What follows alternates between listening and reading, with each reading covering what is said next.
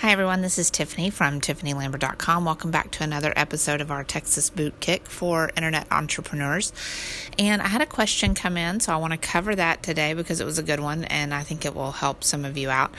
This person says, how does a person have multiple niches with web pages or websites for each? How does one keep up with all of them, including social media? One of my ideas was to have a domain that I can use as a base for multiple subdomains.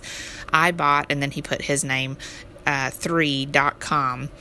Um, he was saying he's he has his name and he's the third in his family, so that's why he did that.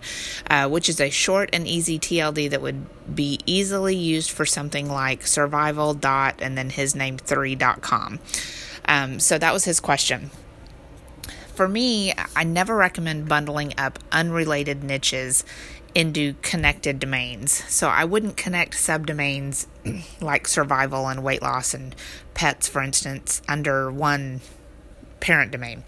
I wouldn't connect them at all, actually, unless the topic was specifically related, like survival and then preventing weight loss in a survival situation or caring for your pets in a survival situation. So then it's all related.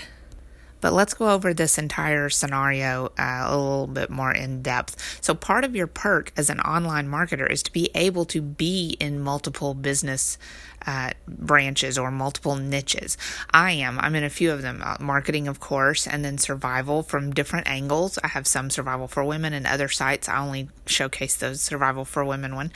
Uh, toys is another one um, home stuff, golf, uh, and a lot more that I don't disclose because I found that people go and they siphon content away from me, and I don't like that. Uh, some of the niches and topics that you get into require a minimal amount of initial setup, and then it's just set and forget income or bare minimum effort, for instance.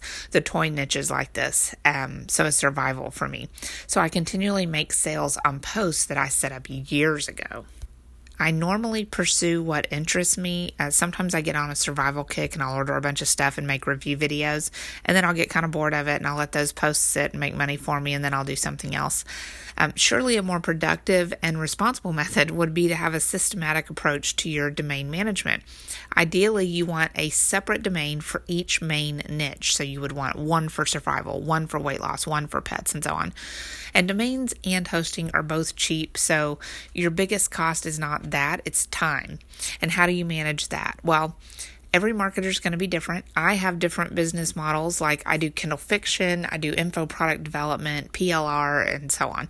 So my only business model isn't as an affiliate. If it was, then I might tap into five different niches, hardcore, and every day, five days a week, create a new blog post for each of the five niche blogs you're going to have to set up a manageable schedule for yourself based on all of the criteria in your life. So that includes what other business models do you have? What home duties do you have that you're taking care of? Uh, what is your health and energy level like? How much can you do each day? Everyone's different. So do what you can do and don't overburden yourself right out of the gate. It's better if you start out small and just manage one niche domain and blog and then realize, oh gosh, you know, I'm already done for the day. I have four hours left of my day, so I'm going to add another niche to my arsenal. Um, it's better to do that than it is to look at dozens of stagnant blogs sitting there and they're stressing you out because you don't have time to commit to them, but you bought them, and so you feel guilt whenever I get into a new niche, I factor in what I need to succeed in it. So for me personally, that means I need time to research what's new or some new kind of information for me so that I can share information with my audience. I need time to create blog posts, including finding the right image to use, because sometimes you have to search for a little bit to find that image. Um, I need time to work on an info product to sell because I like, if I'm going to be in like some niches like survival, I'd like to create an info product and some niches like toys, I wouldn't bother. Um, I need time to find and review other people's info or tangible products, both. Um, and then I need time to do some social networking posts if applicable. Like some niches, I don't bother, like toys, I don't bother social networking. I just blog and that's it. So, again, everybody is going to be different. I can write five to six pages in an hour, and most people can't. So, you have to devise a schedule that works just for you. Um, a long time ago, many of us bought a product that called Info Product Killer, and it was great. It was really good.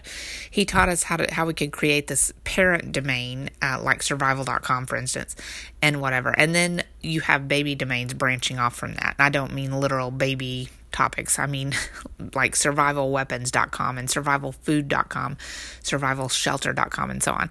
So, this parent site had its own content on there, but then it also linked out to these baby sites, these little subtopic sites, and vice versa. The baby site had its own topics and then it pointed back to the parent. And it was really good for SEO at the time.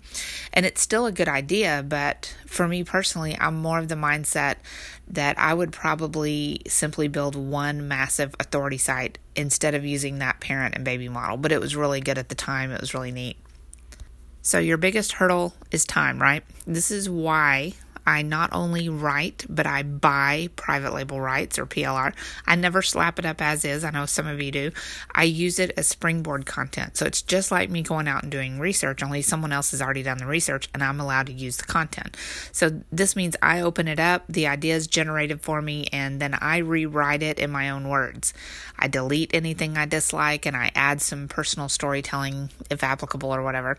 PLR is a massive time saver for me. And in most big niches like stress and survival and weight loss and all that, you're going to find a ton of it on sale for super cheap. It's like a dollar a page.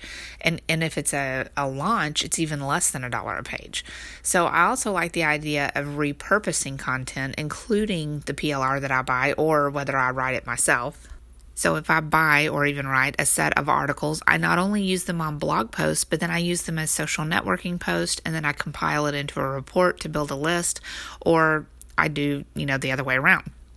I may take an ebook and then break it down or break it up into several several short reports or articles, emails, social networking posts, and all that. And so I repurpose it all the time.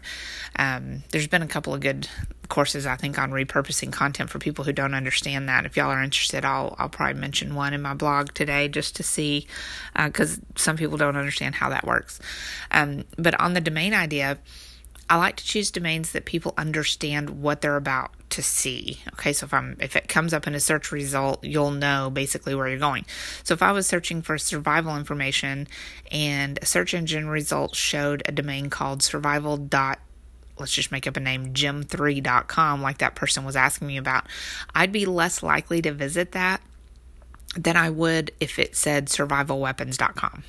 So the latter looks far more professional to me, and professionalism, even in a domain, would instinctively make me think of knowledge and expertise too. So I would think survivalweapons.com is way more professional and knowledgeable and expert than survival.gym3.com. I would just think more amateurish on that end. Now, if you want to be the niche leader like the Bear Grylls of survival, then you can certainly brand your name as the domain like beargrylls.com. I hope I'm saying that right. Um, but I only recommend that approach if you want to be known for that main niche topic, if you want to be the survival guy, right? So to sum it all up, I I recommend that you keep things separate.